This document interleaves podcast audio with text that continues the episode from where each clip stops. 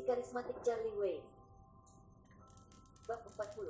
Saya khawatir hanya ada satu meja untuk jamuan makan terbaik di kotak berlian, dan tamu sungguhan akan datang. Apa yang harus saya lakukan? Saat ini, Harold berdiri dan berkata, apa yang kamu lakukan? Saya memesan kotak ini. Mengapa Anda masuk dan membuat masalah? Saudara Biao menunjuk Harold dan bertanya, apakah kamu, Harold? Harold mengangguk dan berkata dengan bangga, saya. Saudara Biao berkata dengan dingin, bawa dia padaku. Mendengar ini, kedua pria bertubuh kekar itu langsung menarik Harold dan menyeretnya. Apa yang sedang kamu lakukan? Lepaskan saya. Grafti, apa yang kamu bicarakan omong kosong? Seorang pria tegar langsung menendang lututnya, dan Harold berlutut tepat di depan saudara Biao. Mata dingin Brother Biao melihat ke depan dan ke belakang pada Harold, membuat orang-orang kedinginan seperti pedang. Bentar, slip tanda tangan dilemparkan langsung ke kepala Harold.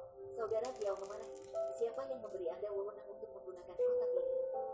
Harold berpura-pura tenang dan berkata, pasti ada kesalahpahaman. Saya memesan kotak emas ini sebelumnya, dan saya telah membayar 300 ribu deposit. Gerald juga menyela, apa yang kamu lakukan? Kotak ini dipasang oleh Harold. Apakah Anda punya aturan? Saudara Biao meludah dan menampakkan Harold dan berkata, kotak emas.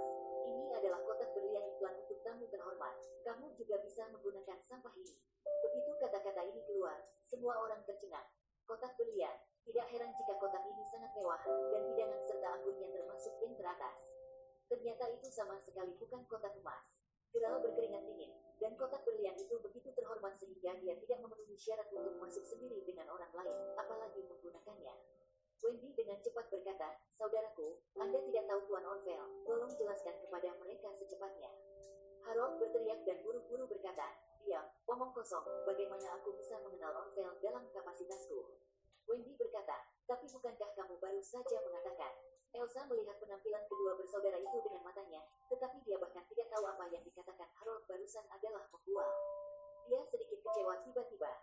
Saudara Biao mencibir saat ini dan berkata, kamu berani sekali berbicara tentang panci Tuan Orvel, kalian sangat kotor dan bengkok.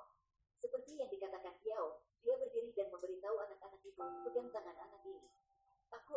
Memberinya pelajaran. Harold segera ditahan, tidak bisa bergerak. Detik berikutnya, saudara Biao memegang tongkat itu dan menghancurkannya tanpa ragu-ragu. Ah tanganku, tanganku tidak berguna. Harold berteriak panik, berkeringat di sekujur tubuhnya, dan kemarahan datang dari selangkangannya, dan dia pingsan dengan cara yang memalukan. Melihat pemandangan ini, Gerald dan Wendy menjadi pucat dan ketakutan. Harold, yang masih dalam ayunan penuh barusan, dipukuli kembali ke prototipe dalam sekejap. Siapa yang tidak takut? Elsa juga cukup bersembunyi di belakang Charlie, dan berkata dengan Mary, apa yang bisa kita lakukan? Apakah mereka diizinkan untuk membunuh orang?